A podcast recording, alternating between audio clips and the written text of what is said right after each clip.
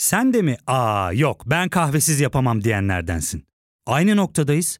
İlk ve tek kahve üyelik uygulaması Frink'le tanış. Hem bütçeni koru hem de hiç bitmeyen kahvenin tadını çıkar. Yakınlarından terapinin onlara ne kadar iyi geldiğini dinlesen de kendin için bir şeylere başlamak zor geliyor olabilir. Ya da sevdiklerine yardım etmeye istekliyken kendi ihtiyaçlarını görebilmek. Hayvel, uzman psikologlarıyla kendi ihtiyaçlarını bulmanda sana destek olacak. Terapi yolculuğuna başlamak için detaylı bilgi bölümün açıklamalarında.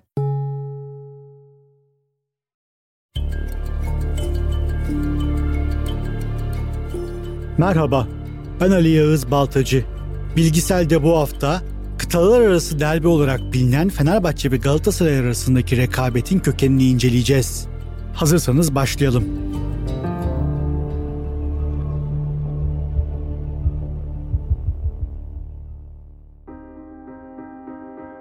Fenerbahçe ve Galatasaray Türkiye'de en çok taraftara sahip iki kulüp.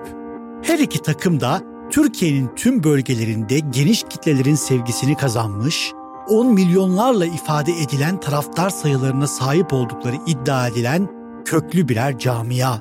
Peki 20. yüzyılın hemen başında aynı şehirde kurulan bu iki güzide camiamız arasındaki temel farklılıklar neler? Dünyada birçok derbide gözlemlediğimiz sosyal, kültürel, siyasi, dini, ekonomik ya da etnik ayrımlar bu iki camia için geçerli mi? Yoksa aynı şehirde farklı renkleri temsil eden iki spor kulübünden mi ibaretler? Tüm dünyada kıtalar arası derbi adıyla biliniyor Fenerbahçe ve Galatasaray rekabeti. Bu tanımlamanın sebebi Fenerbahçe'nin Anadolu, Galatasaray'ın ise Avrupa yakasında konuşlanmış olması. Ancak bu konuşlanma iki takım arasındaki rekabetin kaynağını tanımlamak için yeterli bir sebep teşkil etmiyor. Zira kültürel açıdan Fenerbahçe'nin Anadolu'yu, Galatasaray'ın da Avrupa'yı temsil ettiğine dönük bir gerçeklikten bahsedemiyoruz. Her iki takımın da farklı sosyo-kültürel ve ekonomik sınıflara mensup taraftarları olduğunu da görüyoruz. Aileler içinde bile bu çeşitlilik dikkat çekiyor. İki kardeşten birinin Fenerbahçeli, diğerinin Galatasaraylı olması gibi durumlar bile karşımıza çıkabiliyor. Oysa dünyada nam salmış bazı büyük rekabetlerin taraftarları arasındaki farklar o kadar belirgin ki mevzu bahis iki takımın taraftarlarının bırakın aynı aileden olmalarını arkadaş olmaları bile oldukça zor. Peki durum böyleyken Fenerbahçe ve Galatasaray arasındaki rekabeti yalnızca bir şehrin iki farklı yakasında konumlanan ve farklı renkleri taşıyan iki takımın derbisi olarak kabul edebilir miyiz? Elbette hayır. Bunun için iki kulübün kuruluşunu ve kulüp yapılarını incelememiz gerekiyor. Özellikle 1900-1920 arasındaki süreci araştırdığımızda bu rekabetin kökeninde kesin olarak bir farklılık yattığına şahit oluyoruz. Belki şimdilerde önemini yitirmiş ve halk bazında hiçbir itibarı olmayan bir durum gibi görünse de Türkiye'nin bugünkü politik, kültürel ve sosyal iklimini de ilgilendiren önemli bir farklılık bu. Galatasaray 1 Ekim 1905, Fenerbahçe ise 3 Mayıs 1907 tarihlerinde kuruldu. Fenerbahçe kurulduğu sırada Galatasaray, İstanbul'da yabancıların ve gayrimüslim Osmanlı halkının oluşturduğu İstanbul Ligi'nde mücadele eden tek Türk Müslüman takımıydı. Bu özelliğiyle futbol oynamaya hevesli tüm Müslüman Türk gençlerinin de gözdesi olmuştu. Kurucuları Ali Sami'nin de söylediği gibi amaçları İngilizler kadar iyi oynayıp onları yenmekti. Üstelik bu gençler yenile yenile yenmesini de öğreniyor, her geçen gün iddialarını daha da arttırıyorlardı. Bu gayenin temelinde ise Osmanlı İmparatorluğu'nda boy gösteren özgürlükçü ve milliyetçi akımın etkisi vardı.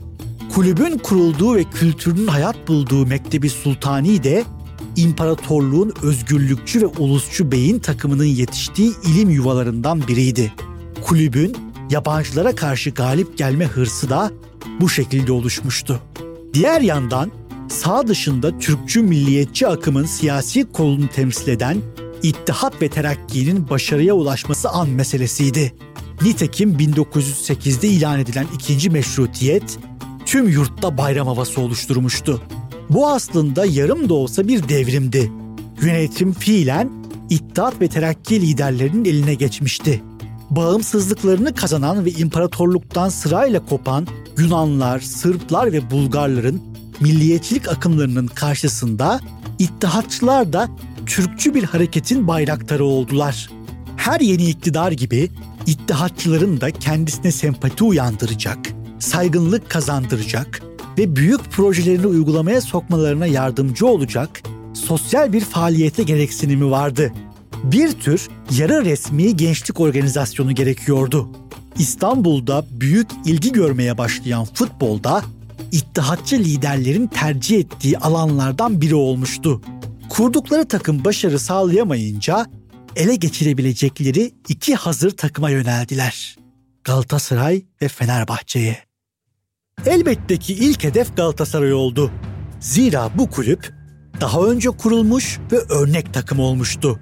Üstelik 1907-1908 İstanbul Ligi sezonunda şampiyonluk kupasını kaldırmışlardı. Ancak İttihatçılar Galatasaray'a nüfuz edemedi. Zira kulüp köklü bir lise takımı olması sebebiyle dışa son derece kapalı bir yapıyı benimsiyordu. Bunun yanı sıra Galatasaray Lisesi bir imparatorluk kurumuydu. Dolayısıyla imparatorluğun tek rakibi olan İttihat ve Terakki'ye çok da sıcak bir yaklaşımlar olması beklenmiyordu. Galatasaray, Türkçü akımın karşısındaki kapsayıcılığı temsil ediyordu. Lise bünyesinde çok sayıda Rum, Yahudi, Ermeni kökenli Osmanlı vatandaşı öğrenci ve sporcular vardı. Lisenin tarihi 15. yüzyıla Sultan II. Bayezid'in dönemine kadar uzanıyordu. Osmanlı modernleşmesi ve batılılaşmasının öncü kurumlarından biri olmuş ve her daim imparatorluğun en parlak münevverlerini yetiştirmişti. Tüm bu sebeplerden ötürü Talat Paşa'nın önderliğindeki İttihat ve Terakki'nin yöneldiği yeni hedef Fenerbahçe olmuştu. St. Joseph mezunlarının Kadıköy'de kurduğu kulübün kurumsal yapısı henüz tam oluşmamıştı. Dolayısıyla İttihatçılar Fenerbahçe'ye kolaylıkla nüfuz edebildiler ve çok kısa zamanda yönetimde söz sahibi oldular. İttihat ve Terakki'nin önderlerinden Bahattin Bey ve Doktor Nazım Bey Fenerbahçe'nin üst düzey yönetiminde görev aldılar. Kulüp gün geçtikçe İttihatçıların siyasi çizgisine daha çok yaklaşıyordu. Bir tarafta kozmopolit yapısıyla lisenin takımı Galatasaray, diğer tarafta ise milliyetçi akımın desteklediği Fenerbahçe vardı. İki takımın arasındaki tarihsel rekabetin de kaynağını işte bu farklılık oluşturuyordu. Taraflar arasındaki ilk maç 17 Ocak 1909'da oynandı. Union Club sahasındaki bu müsabaka 2-0'lık Galatasaray galibiyetiyle sonuçlanmıştı. Fikirsel rekabet sahada da kendisini göstermeye başlıyordu. Dolayısıyla Fenerbahçe ile Galatasaray arasında oynanan müsabakalar her geçen yıl daha da ilgi görüyordu. Derken milli mücadele yılları başladı. İmparatorluk teslim bayrağını çekmiş, başkent İstanbul işgal edilmişti. Anadolu'da yeni bir Kurtuluş Savaşı filizleniyordu. Mustafa Kemal Paşa'nın Anadolu'da gerçekleştirdiği örgütlenmelerde İttihatçı kadrolar oldukça etkin bir rol üstlenmişti. Fenerbahçe'de bu mücadelenin önemli bir parçasıydı. İstanbul'dan Anadolu'ya yapılan silah, asker ve cephane sevkiyatlarında Fenerbahçe kulüp binası ve yöneticileri önemli roller üstlendiler. Tıpkı Fenerbahçe gibi Galatasaray'ın sporcuları, mezunları ve yöneticileri arasında da milli mücadeleye büyük destekler veren kişiler vardı. Ancak kurumsal anlamda Fenerbahçe'nin bu alanda öne çıktığını ifade etmeliyiz. Bu tespit hiç kuşkusuz Galatasaray'ın milli mücadele karşıtı olduğu anlamına gelmiyor. Fakat Galatasaray'ın bir imparatorluk kurumu olmasından dolayı Fenerbahçe kadar esnek hareket edebilme şansı olmamıştı. Camianın Osmanlı'nın modernleşme dönemlerinden itibaren Fransa ile kurduğu kuvvetli bağlar, lisenin çok sayıda Fransız yöneticisi ve öğretmeni olması, bu yöneticilerin bir kısmının işgalci Fransız komutanlarla sık sık görüşmesi gibi etkenler de burada önemli bir rol oynuyordu elbette. Diğer yandan Fenerbahçe, Birleşik Krallık İşgal Kuvvetleri Komutanı General Charles Harrington'ın İstanbul'dan ayrılmadan önce kendi adına düzenlediği özel müsabakada sahaya çıktı. 29 Haziran 1923'te Taksim Stadı'nda oynanan karşılaşmayı Zeki Rıza Sporel'in attığı gollerle 2-1 kazanan Sarı Lacivertliler seyircilerin omuzlarında stat'tan çıkarılıp Beyoğlu caddelerine ulaştırıldı. Maç gecesi Lozan Konferansı'nda bulunan Türk heyetine de bu galibiyet haberi ulaştı. Heyet Başkanı İsmet Başı tarafından Fenerbahçe Kulübü'ne heyetimiz adına hepinizi mutlulukla tebrik eder, meserretle gözlerinizden öperim ifadelerinin yer aldığı bir kutlama telgrafı gönderildi. Yeni Cumhuriyet'in ilk yıllarında da bu rekabet süre geldi. Fakat burada bir ara verelim. Geri döndüğümüzde ezeli rekabetin hikayesini anlatmaya devam edeceğiz. Ya fark ettin mi? Biz en çok kahveye para harcıyoruz. Yok abi, bundan sonra günde bir. Aa, sen Frink kullanmıyor musun? Nasıl yani? Yani kahvenden kısmına gerek yok. Frink'e üye olursan aylık sadece 1200 TL'ye istediğin çeşit kahveyi istediğin kadar içebilirsin. Günlük 40 TL'ye sınırsız kahve mi yani? Çok iyiymiş. Aynen. Hatta şu anda 200 TL'lik bir indirim kodu da var. E hadi hemen indirip üye ol da bu fırsatı kaçırma. Terapiye başlamak, içinden çıkamadığın döngüleri kırmak, bazı yanlış bulduğun kararlarını değiştirmek ve kendinle beraber daha huzurlu bir yaşam inşa etmek için atabileceğin en değerli adımlardan biri. Hayvel ile yoğun yaşam tempona uyum sağlayarak online terapi seanslarını takvimine göre ayarlayabilirsin. Bini aşkın uzmandan sana en uygun terapisti seçebilir, PodB10 koduyla indirimden yararlanabilirsin. Detaylı bilgi açıklamalardaki bağlantıda. Verilen tüm mücadelelerin ardından 29 Ekim 1923'te Türkiye Cumhuriyeti kuruldu. Galatasaray ve Fenerbahçe'de yeni rejimin çatısı altında varlıklarını sürdürdüler. Galatasaray, Cumhuriyet'le birlikte kendi kurumsal yapısını ve kültürünü koruyarak yoluna devam ediyordu. Ancak Fenerbahçe için işler zorlaşmaya başladı. Atatürk, milli mücadele döneminde işbirliği yapmak zorunda kaldığı iddiaçılarla bir yol ayrımına gitmişti. Elbette Fenerbahçe'deki çok sayıdaki yönetici de bu tasfiye furyasından nasibini alıyordu. Nitekim 1910'ların İttihat ve Terakki güdümündeki Fenerbahçe Başkanı Doktor Nazım Atatürk'e suikast suçlamasıyla idam edilmişti. Ancak Fenerbahçe iktidarlar için cazibe merkezi olmaya her zaman devam etti. Tek parti döneminde Fenerbahçe'nin başkanlığını İsmet İnönü'nün başbakanı Şükrü Saraçoğlu üstlendi. Kulüp, Kemalist rejimin ve devlet organlarının el üstünde tuttuğu sembol bir yapıya dönüşmüştü. Galatasaray ise tıpkı 1908'de İttihatçıların iktidara geldiği dönemde olduğu gibi muhafazakar ve gelenekçi yapısından dolayı yeniliklere kolay uyum sağlayamamıştı. Kulübün 1980'lerin ortalarına kadar rakiplerinin gerisinde kalmasını da bu tutum üzerinden okuyabiliriz. Fenerbahçe ve Beşiktaş'ın çok daha büyük kitlelere hitap ettiği yıllarda Galatasaray, lise mensubu izcilerin, mezunların, öğrencilerin ve Beyoğlu'nu mesken edinmiş grupların desteklediği bir takım hüviyetindeydi. Bu durum 90'larla birlikte tamamen değişti. Zira Galatasaray yakaladığı ivmeyle fırtına gibi esmeye başlamıştı. 1996'dan 2000'e kadar gelen üst üste 4 şampiyonluğun UEFA Kupası ile taçlanması kulübü 1905 vizyonuna geri döndürmüştü. Haydi oğlum!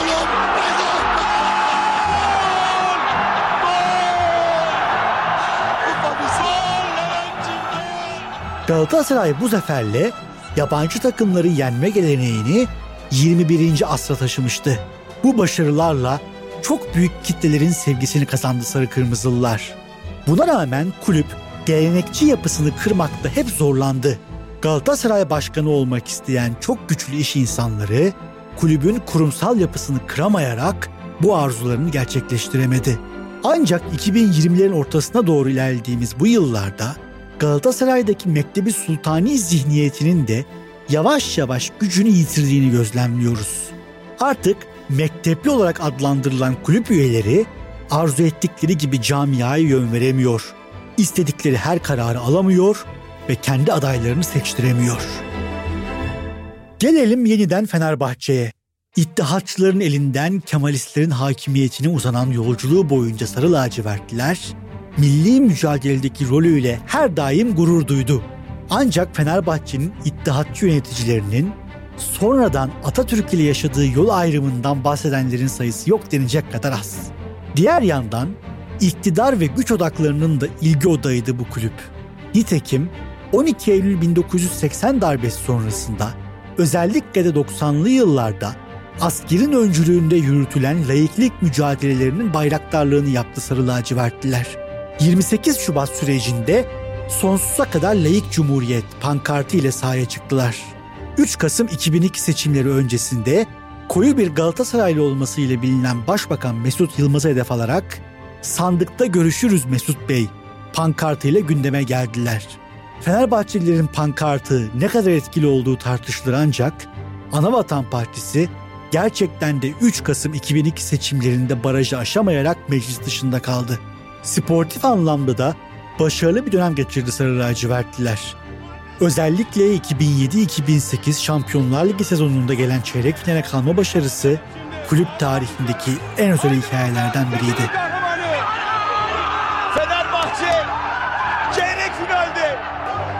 Fenerbahçe için asıl sarsıcı süreç ise 3 Temmuz 2011'de başladı. Şike davası olarak adlandırılan dönemde başkanı ve çok sayıda yöneticisi hapse atılan Sarı Lacivertliler bu süreci Gülençlerin kulübü ele geçirme operasyonu olarak tanımladı. Camia bu dönemde kenetlenerek başkanlarına sahip çıktı.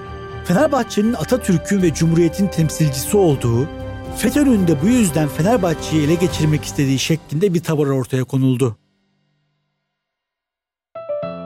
Günümüzde her iki camiada milyonlarca insanın gönlünde taht kurmaya, her yaştan, görüşten ve sosyal sınıftan vatandaşa hitap etmeye devam ediyor. Fenerbahçe'nin 6-0'lık galibiyeti ve 21 yıl Saraçoğlu'nda sarı kırmızılara hiç yenilmemesi, buna karşın Galatasaray'ın yurt içi ve yurt dışındaki başarılarıyla sağladığı üstünlük ve 2012'de Saraçoğlu'nda şampiyonluk kupasını kaldırması gibi anekdotlar da bu rekabeti derinleştiriyor. Ve elbette iki takım arasında yaşanan yıldız polemiği de bu rekabetin geldiği son noktayı oluşturuyor. Ancak Osmanlı'nın son, Türkiye Cumhuriyeti'nin ise ilk yıllarına dayanan bu rekabetin kökenini camiaların taraftarları pek de bilmiyor. Her iki camianın bir asrı deviren farklı akımların temsilcisi olma serüvenlerine ise tozlu raflardaki belgelerde ve titiz tarih okumalarında rastlanıyor.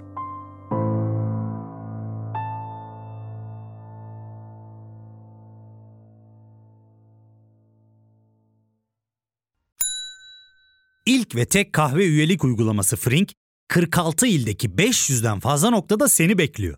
Açıklamadaki kodu girerek sana özel 200 TL'lik indirimden faydalanmayı unutma. Hadi sen de Frink üyeliğini başlat, kahven hiç bitmesin. Hem bugününe hem yarınına katacaklarıyla terapi yolculuğuna ve daha iyi hissetmeye bugün Hayvel ile başla. Açıklamadaki linkten Hayvel'i indir, ücretsiz tanışma görüşmelerinin ardından bütçene uygun seans paketini seç ve terapi yolculuğuna başla.